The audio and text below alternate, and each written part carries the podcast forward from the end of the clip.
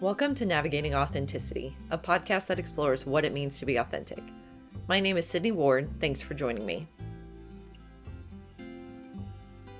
So, we've covered some definitions and examples of authenticity and authentic communication. We talked about what makes a person authentic and how they find it. We talked about what makes a social media voice authentic and how fans determine if a product is authentic. And so now it's time to wrap up this inaugural season. I've gotten so much great feedback from a lot of people and really appreciate you tuning in.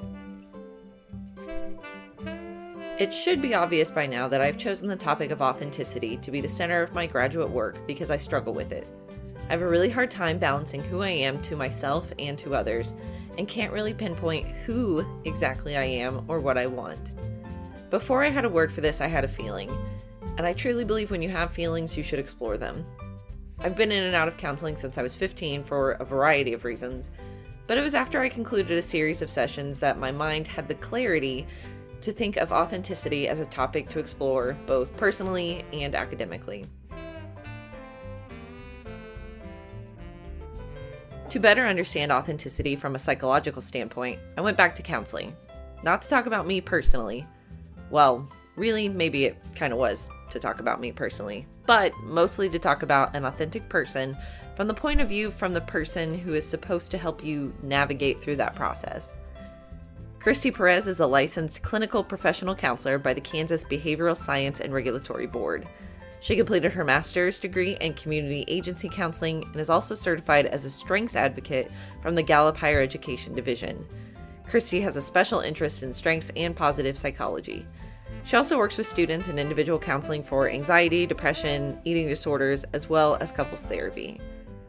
I first met Christy by doing the Gallup Strengths Quest, which I highly recommend everyone buy the book and complete the Strengths Quest. It's pretty amazing, and no one explains it better than Christy.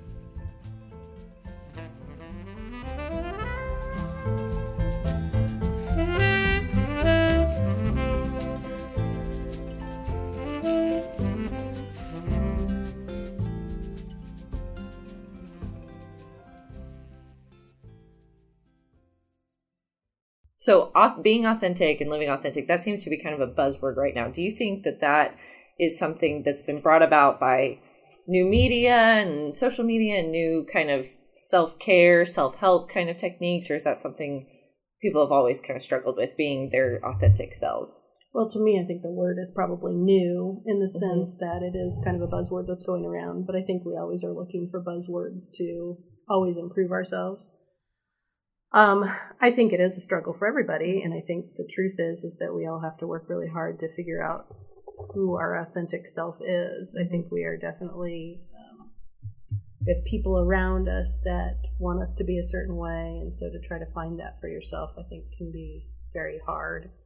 Um, but I think the movement's in the right direction. You definitely want to be true to yourself and do the things that make you happy, and those types of things are important do you think it's something that ever is fully actualized or is it kind of a thing that you just try and find your whole life you know, or is it both yeah i think it's work in progress i mean mm-hmm. i would i would be hard for me to imagine someone that ever gets fully self-actualized in maslow's terms you know i think that you're constantly reaching for the next thing and and maybe we live in a world where we're never quite satisfied mm-hmm. and so just kind of continuing to try to reach the next level. So to me, I think it's something that definitely is something you're just constantly working towards um, as a goal.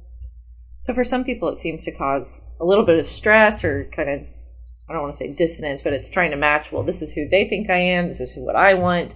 How do you see people relieving that, like kind of finding the balance, even if they're not fully actualized, like how do they find I'm okay where I'm at, I'm okay with what's going on?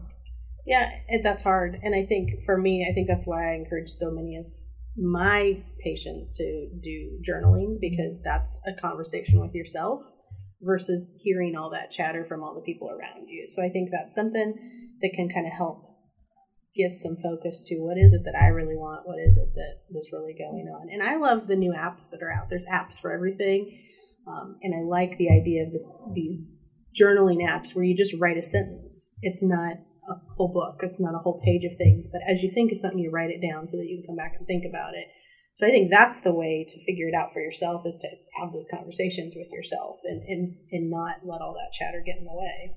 So it's more of a conversation you should be having with yourself instead of trying to present yourself as authentic to other people. Like Yeah. maybe that's where a lot of the big stress comes is trying to be too much outward and not enough inward. Yeah, I mean, I think we I think we spend so much time and energy on what other people want us to be and what other people think that we forget to to focus on what the what are the things that make us happy and, and make us authentic. What are the things, you know, and trying to go back to that.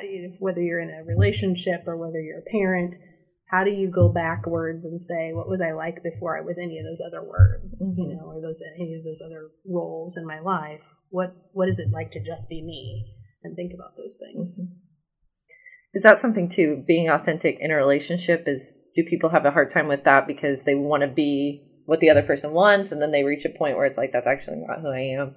yeah i think it can definitely be hard and i and there's probably authentic relationships there's being an authentic person but there's also being in an authentic relationship where you both do have that individuality that you bring but at the same time we have to make compromise and we have to make choices about our relationship to to make it work and so I think that as we develop relationships with our parents or when we're in a relationship with a spouse or boyfriend or girlfriend, there is that constant pull and tug towards, okay, I want to do this for them because that makes them happy, but we also have to be happy ourselves. Um, is there anything else you'd say about that notion of being yourself or living authentic? Like maybe something people don't realize or think about. Hmm. It's okay. Yeah, I, I think just, I, I think just really trying to have that inner thought. I don't I don't think we spend enough time really thinking about ourselves. You know, Mhm. we're so busy doing so many things, and especially with college students, they have jobs and relationships in school. They they don't really sit down and take the time to figure out who they really are, and and I think then they that does it can cause depression, it can cause unhappiness, and then they sit back and think, how did I get to this point? And so trying to get back to what are the things that are important to me, what are my values, and and have I compromised some of those things to be um, in this organization or to be in this relationship? And how do I get back to to going back to the beginning? I think that's why people find religion in college.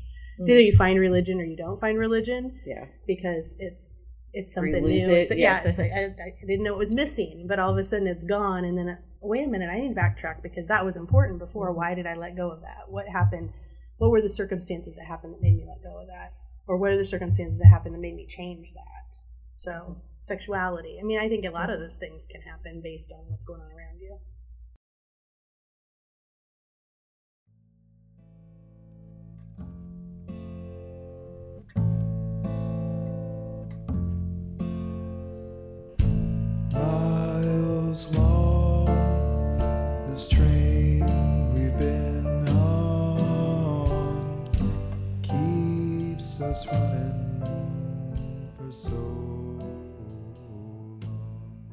After the microphone went off, Christy and I talked about a book that we both enjoyed, The Happiness Project. It's great because the author, Gretchen Rubin, talks about real life scenarios and real ways to find happiness. A lot of the self help books and self discovery resources out there are dependent on income. We both read Eat, Pray, Love, and while it'd be great to take three months off traveling the world, it's not feasible for either of us and gives a sense of false hope. However, we like Liz Gilbert, the author, and did find some nuggets of wisdom in her writing. After our chat, Christy emailed me the next day saying Elizabeth Gilbert's post is spot on, made me think of our talk. And the highlight of Gilbert's Facebook post was this. She says, Long ago, when I was struggling to become a writer, a wise older woman once said to me, What are you willing to give up in order to have the life you keep saying you want?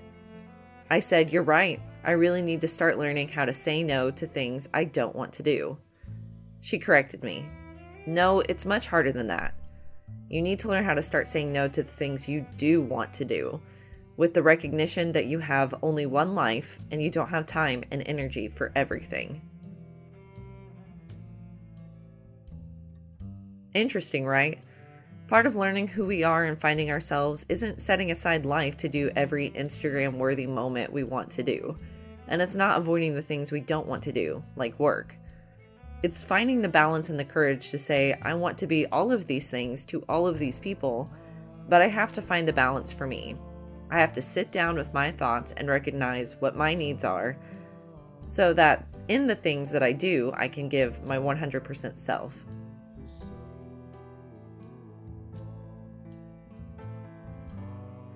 So, at the conclusion of this first season, I asked myself, Sydney, what do you think authenticity is? And after my conversation with Christy, I realized I still did not have a definition, nor was I any closer to crafting one. I don't think being authentic is foregoing everyday life to do each and every inspiration that comes to me. I also don't think being authentic is routinely doing the things I have to do, like grading and working and doing the dishes. Like Christy says, it's really hard to picture an actualized person in Maslow's terms.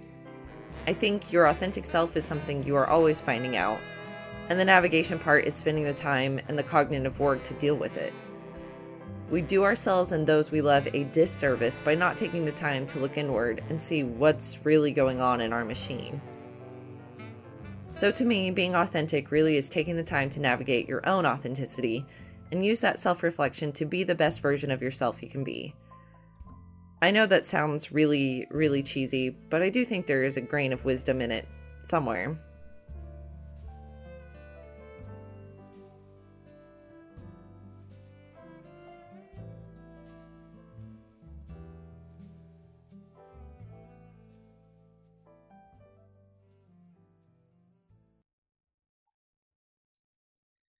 When I think of being an authentic person, I think of my dad a lot. He was an attorney and a very successful and good one at that. One day when I said, Dad, I think I want to be like you and become a lawyer, he told me, Don't do it. It won't make you happy. For a long time, I thought my dad meant that he was unhappy because he really didn't like his work. Isn't that the point now to find a job that gives you all the happiness in the world and strikes all your passions? However, over the years, I've come to realize that his work and his success helped him do the things that did make him happy skiing and a cabin at the lake, and scuba diving and hiking and camping, and providing us with exciting trips across the country. I realize the lesson in that phrase is not don't be an attorney, it won't make you happy. But the lesson is to find something that allows you to do the things that really make you happy. And if the job makes you happy, it's an added bonus.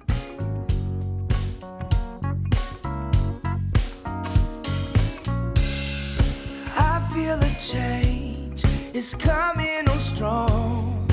I'm just a flower that's in bloom for too long, and there will be times, so just up ahead, there'll be darker days. Navigating Authenticity is produced by me, Sydney Ward.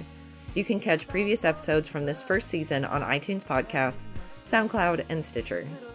Music is provided by Ryan and Anselmi and the Gold Magnolias. You could find them at ranselmi.com and thegoldmagnolias.com.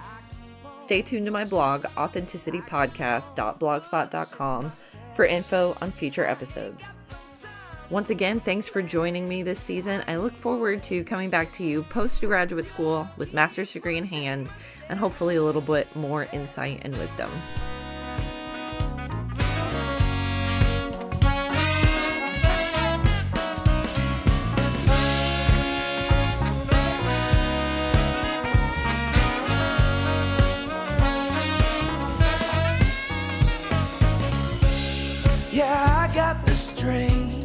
That mama